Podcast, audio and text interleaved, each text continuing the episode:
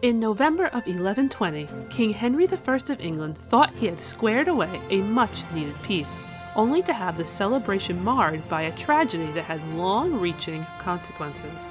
On this episode of Footnoting History, we're talking about Henry I, his son William, and the sailing of the White Ship. Hey everyone, Christine here, ready to take you back to the 12th century for an event that broke a king's heart and changed the trajectory of the medieval English monarchy. So basically, a topic that nobody is surprised I'm the one covering. To kick things off, let's start by meeting King Henry I of England. He was born in England in the mid 11th century, in either 1068 or 1069. He grew up to become the third Norman, as in from Normandy, the region of northwestern modern France, King of England. The first was his father, whose name you might recognize William the Conqueror. Many of us might think that it was fairly obvious who came next as king after William the Conqueror his eldest son, right? Because that's how these things go. However, in 1087, when William the Conqueror died, it was not yet a completely solidified and unquestioned given that the eldest son would be the next king. At the time of his death, William the Conqueror had three living legitimate sons. His eldest, Robert, had control of the Duchy of Normandy. His second son, William Rufus, was the one who became King William II of England, while our Henry, the final living son, received a large amount of money which he later used to establish himself. Eldest brother Robert by no means thought it was okay that his younger brother William became King of England. And he showed his disapproval by fighting with William II for a large part of his reign. Eventually, though, Robert decided to go off east on crusade, and William II continued to rule in England with Henry on his good side. But even this would not leave things stable for long, as in August of 1100, England had a new king again. Why? Because William II was severely, or I mean, I guess I should say, fatally wounded while on a hunting trip, during which our Henry was present. Since he was local when William died, without heirs of his own body, I must note, so William had no children, and his other brother Robert was still en route back from the crusade, Henry was able to hustle and take the crown. On August 5th, 1100, Henry, the youngest surviving son of William the Conqueror, was officially crowned King Henry I of England. And although he fades from our narrative here, I don't want you to think that I'm neglecting the fate of elder brother Robert, who was twice passed up for the English crown. He was a thorn in Henry's side just as he was in William II's side, until he ended up taken into custody a few years into Henry's reign. Robert would spend the remainder of his life, that's almost 30 years, locked away in a castle. Not brutally treated, but definitely held captive. So, what does all of this have to do with an event that took place in 1120? So, stick with me because we are building our house of cards. When Henry I became king, he was in his early 30s. He'd watched dynastic squabbles and taken part in them. And he'd also witnessed diplomacy and a variety of methods of ruling used by both his father and his brother. He is said to have had dark hair and a tendency to be informal in his speech. He could read and write, which was not a prerequisite for rulers in this time period, and he loved women. No, no, really, he loved women. In fact, he loved so many women that he ended up with about two dozen illegitimate children, many of which we know the names and fates of. But because they were illegitimate, as in not born from a union of Henry and a wife, they could not inherit the crown. So, what he really would need was a legitimate heir. If there's one thing a king needs if he wants an heir that's legitimate, it's a queen. Right? So that's our next step. Henry was no exception. In November of 1100, only a few months after his coronation, Henry married Matilda of Scotland and had her crowned queen. Matilda was the orphan daughter of King Malcolm III and Queen Margaret of Scots. Although she was raised in a convent, and it was questioned whether or not that meant she could marry, it was determined that she had not taken vows, and so it was allowed. She was also a descendant of Edmund Ironside, one of the kings of England from before the Normans came over. Marrying her not only provided Henry with a consort and mother for his future heir, but also helped him strengthen his position, because her Anglo Saxon blood and his Norman blood would be joined together in their children, and, he hoped, help everybody to view the conquering Norman dynasty as more legitimate in England. Matilda did provide that heir. Actually, she and Henry had two children. First, there was a daughter named Matilda, just like her mom, born in February of 1102. And then, in 1103, the heir came, a son named William. Henry didn't waste much time before he planned his daughter's future. By 1110, the young princess was no longer a presence in England. Her father had arranged for her to marry Henry V, who was at the time King of Germany and was about to become Holy Roman Emperor.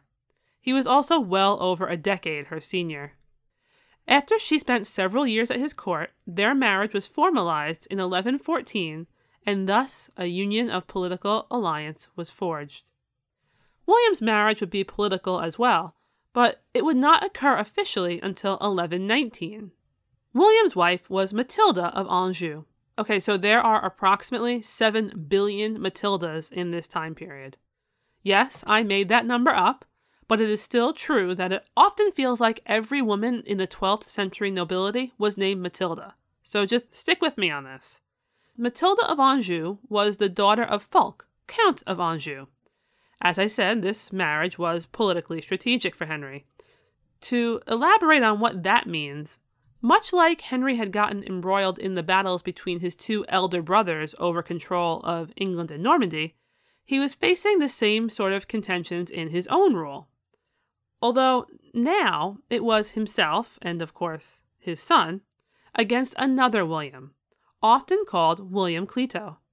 This other William was our William's cousin, and our Henry's nephew, as he was the son of Robert. I know this is a bit of a family tree thing here, but you'll remember Robert, the eldest of Henry's brothers, and the one who had launched all those attacks against William II and was now going to end up languishing in a castle.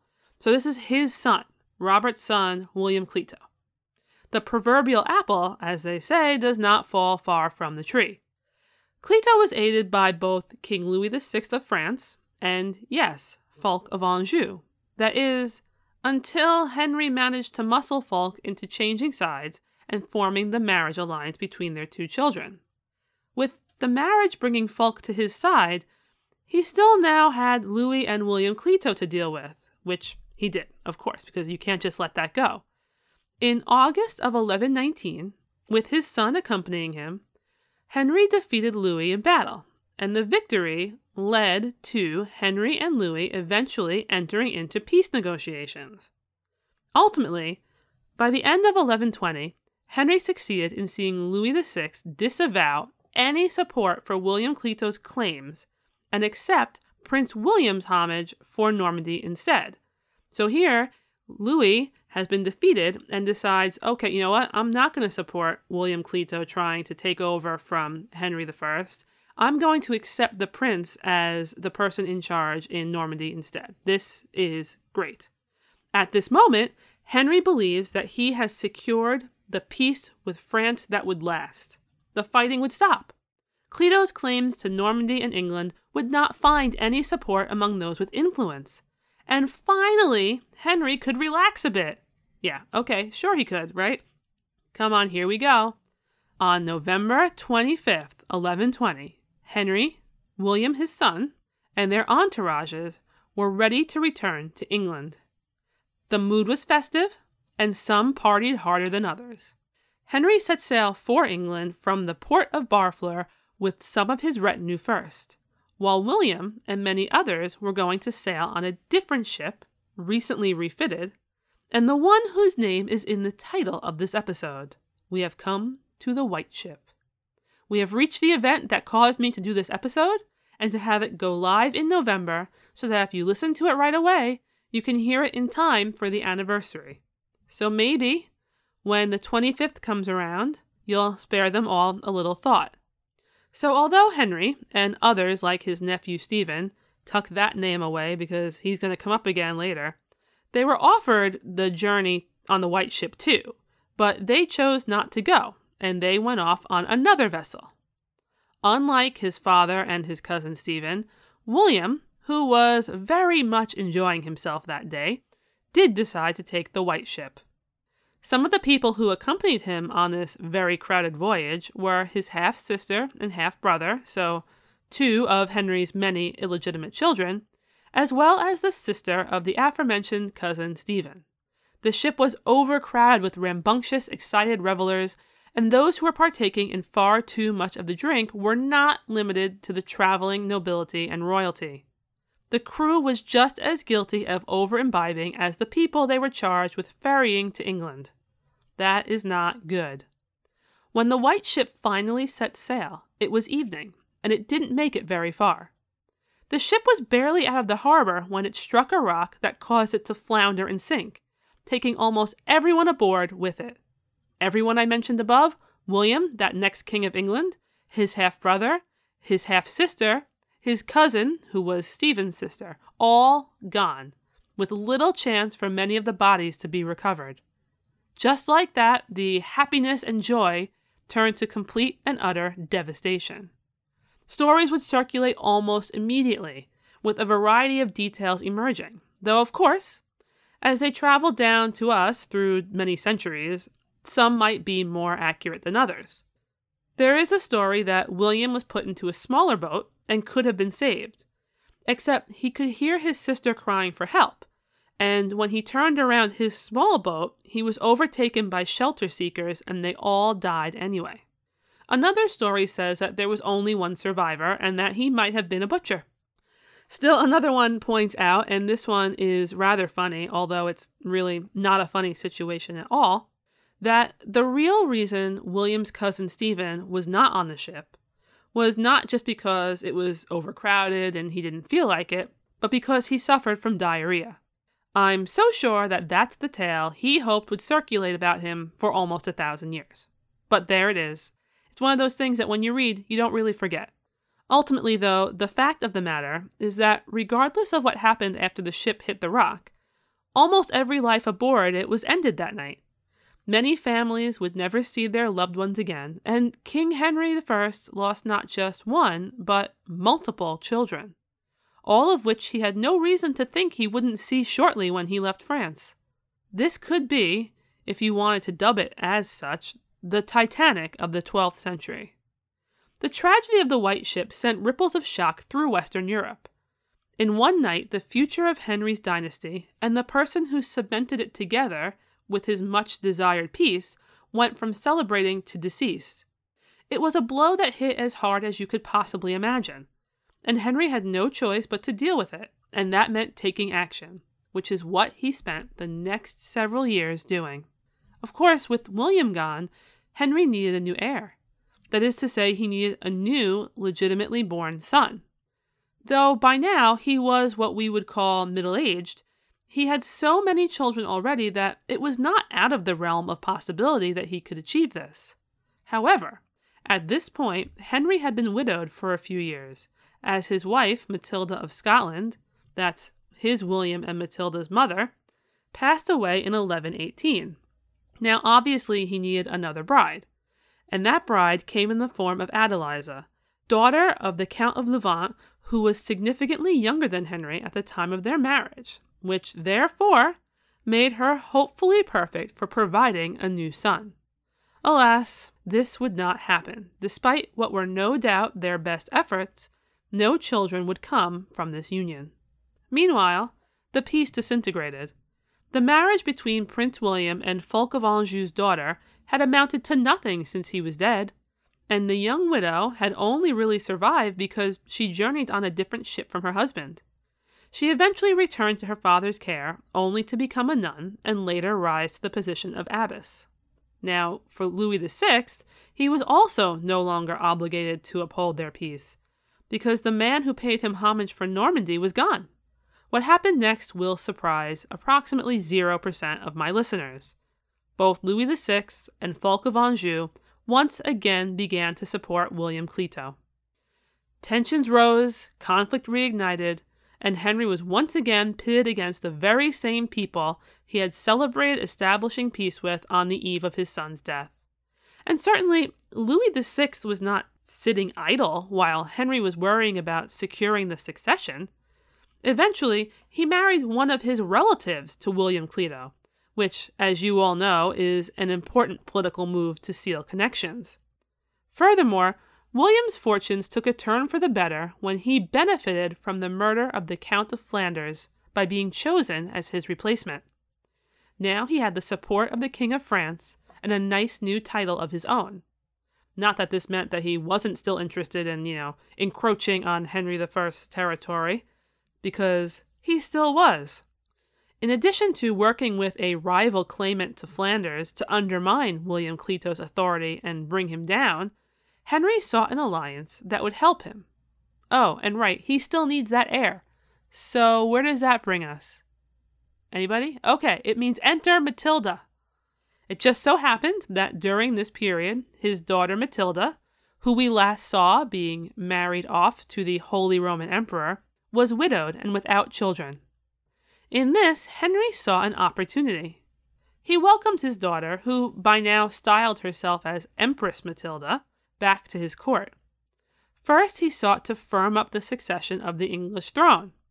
That's right, everybody. Here we are. It's the 1120s, and I am going to tell you that a king wants to name his daughter as the heir to the throne. Although there were, as you can imagine, some strong opinions that said he could not choose Matilda as his heir, Henry and his own supporters won the day. And in January of 1127, Henry succeeded in having his court swear to uphold Matilda and her right to succeed him as what would be Queen of England. Among those who took this oath of support were Matilda's cousin Stephen and her half brother Robert. It appeared, in that moment, like the next ruler of England could be a queen and not a king. With the succession sorted, Henry's next move was to give Matilda a new husband. And he used this opening to secure, of course, a theme throughout this whole episode another alliance.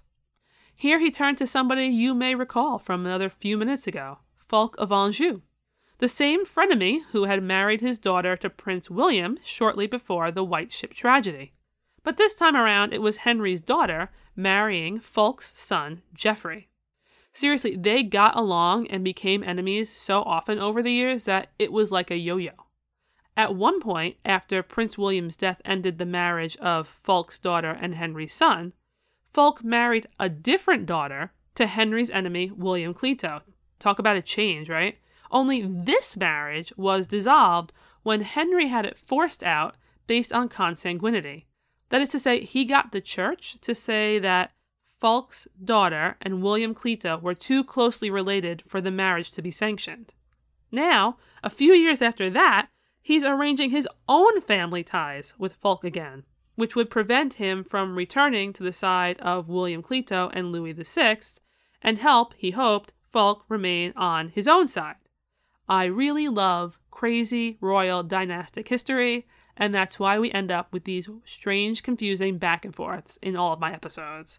But anyway, Matilda's new pairing meant that she went from being married to an emperor to marrying the son of a count, and a young one too, because he was about a decade younger than her and only approaching his mid teens at the time.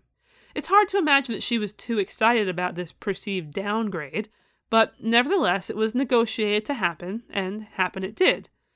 In June of 1128, Matilda and Geoffrey married, and shortly thereafter, Geoffrey's father Fulk set off east where he would become King of Jerusalem, allowing Geoffrey to take his place as Count of Anjou at a young age. Now, okay, another deep breath for Henry because he's making headway again. Now he just has to deal with William Clito constantly popping up and causing him trouble, right? Or does he? Because it turned out he didn't. All the worries and preparation and machinations of Henry and his adversaries that they did going back and forth between William Clito and Henry I and all these things suddenly stopped mattering because only about a month after Matilda's political marriage to Geoffrey, William Clito died. He had sustained wounds in battle during a rebellion that broke out, not without Henry's encouragement, in Flanders. And just like that, poof, the thorn in Henry's side was gone. It's crazy how these things happen, isn't it? One minute, a person is alive and they're rattling around him to try and overthrow you, and the next minute, he's gone and everything falls apart. I'd like to be able to tell you that from this point on, everything was settled. The death of William Clito removed the biggest competition that Henry had for his throne and position on the continent. And it also gave him and Louis VI no reason to remain at odds. Meanwhile, Matilda, his lone legitimate heir and intended successor, had not only entered into a second marriage, but also had declared support from most of the important and influential persons in her father's realm. That should have all been solid, right? Well, that must be why, when people talk about the women who ruled England in their own right, so much time is spent on Queen Matilda of the 12th century. Except that doesn't happen. When people talk about women who ruled England in their own right, that is to say, who didn't act as regent or were not just queens because they married a king who had all the power, Matilda's never in the discussion. The ones we typically hear about have names like Mary, Elizabeth, Anne, and Victoria. So then, what went wrong? All seemed like it was going according to plan in the years after the death of William Clito. Matilda's marriage to Geoffrey of Anjou was anything but peaceful and serene. Yet, while Henry I was still alive, they had two sons together Henry in 1133 and Geoffrey in 1134, with a third son, William, coming shortly after Henry I's death. Then the couple found common ground enough to enter into a disagreement with King Henry I regarding castles that they believed belonged to them as part of Matilda's dowry. What this meant was when Henry I passed away in December of 1135, following a brief illness that may or may not have had something to do with eating a bunch of lamprey eels, he was not on great terms with Matilda, and she was not present for his death. This lack of proximity to events put her at a great disadvantage when it came to claiming her spot as the rightful Queen Matilda of England a disadvantage that would dictate the actions of the remainder of her life, because somebody else struck first. That someone was her cousin Stephen. Stephen, the man who I mentioned was with the royal party at the time of the White Ship's sinking, and who had been among the first to swear his support and fidelity to Matilda as Henry's successor. Before Matilda could claim her crown, he took it for himself. Stephen managed to achieve a coronation mere weeks after the old king's death, an action that Matilda did not take lightly, and one which sent the country into decades of war so topsy turvy that they are often called the anarchy. It wasn't until the 1150s that the anarchy came to a true conclusion when Stephen was dead. But it was not Matilda who was wearing the crown in the end, it was her son, as King Henry II. Yes, many of you have heard of him mentioned in lots of my episodes because can't help it. I love him, and everything I do about medieval England tends to come back to him. Nevertheless, as you can guess, Matilda, who, by the way, was hardly a perfect person herself, never did have a proper, lasting reign as queen. Nor did she have a peaceful life, for she spent much of it fighting Stephen for the crown that her father had intended her to wear. All of Henry's best laid plans were for naught, they did nothing to prevent a similar situation of familial fighting over the crown from when he was growing up. So at the end of all of this, the only thing that we can do is wonder what might have happened had his son William not partied too hard with his friends and chosen to take the white ship instead of sailing with his father. This has been Footnoting History. If you like the podcast, be sure to visit our website, footnotinghistory.com where you can find links to further reading suggestions related to this week's episode, as well as a calendar of upcoming podcasts. You can also like us on Facebook and follow us on Twitter at History Footnote. Until next time, remember the best stories are always in the footnotes.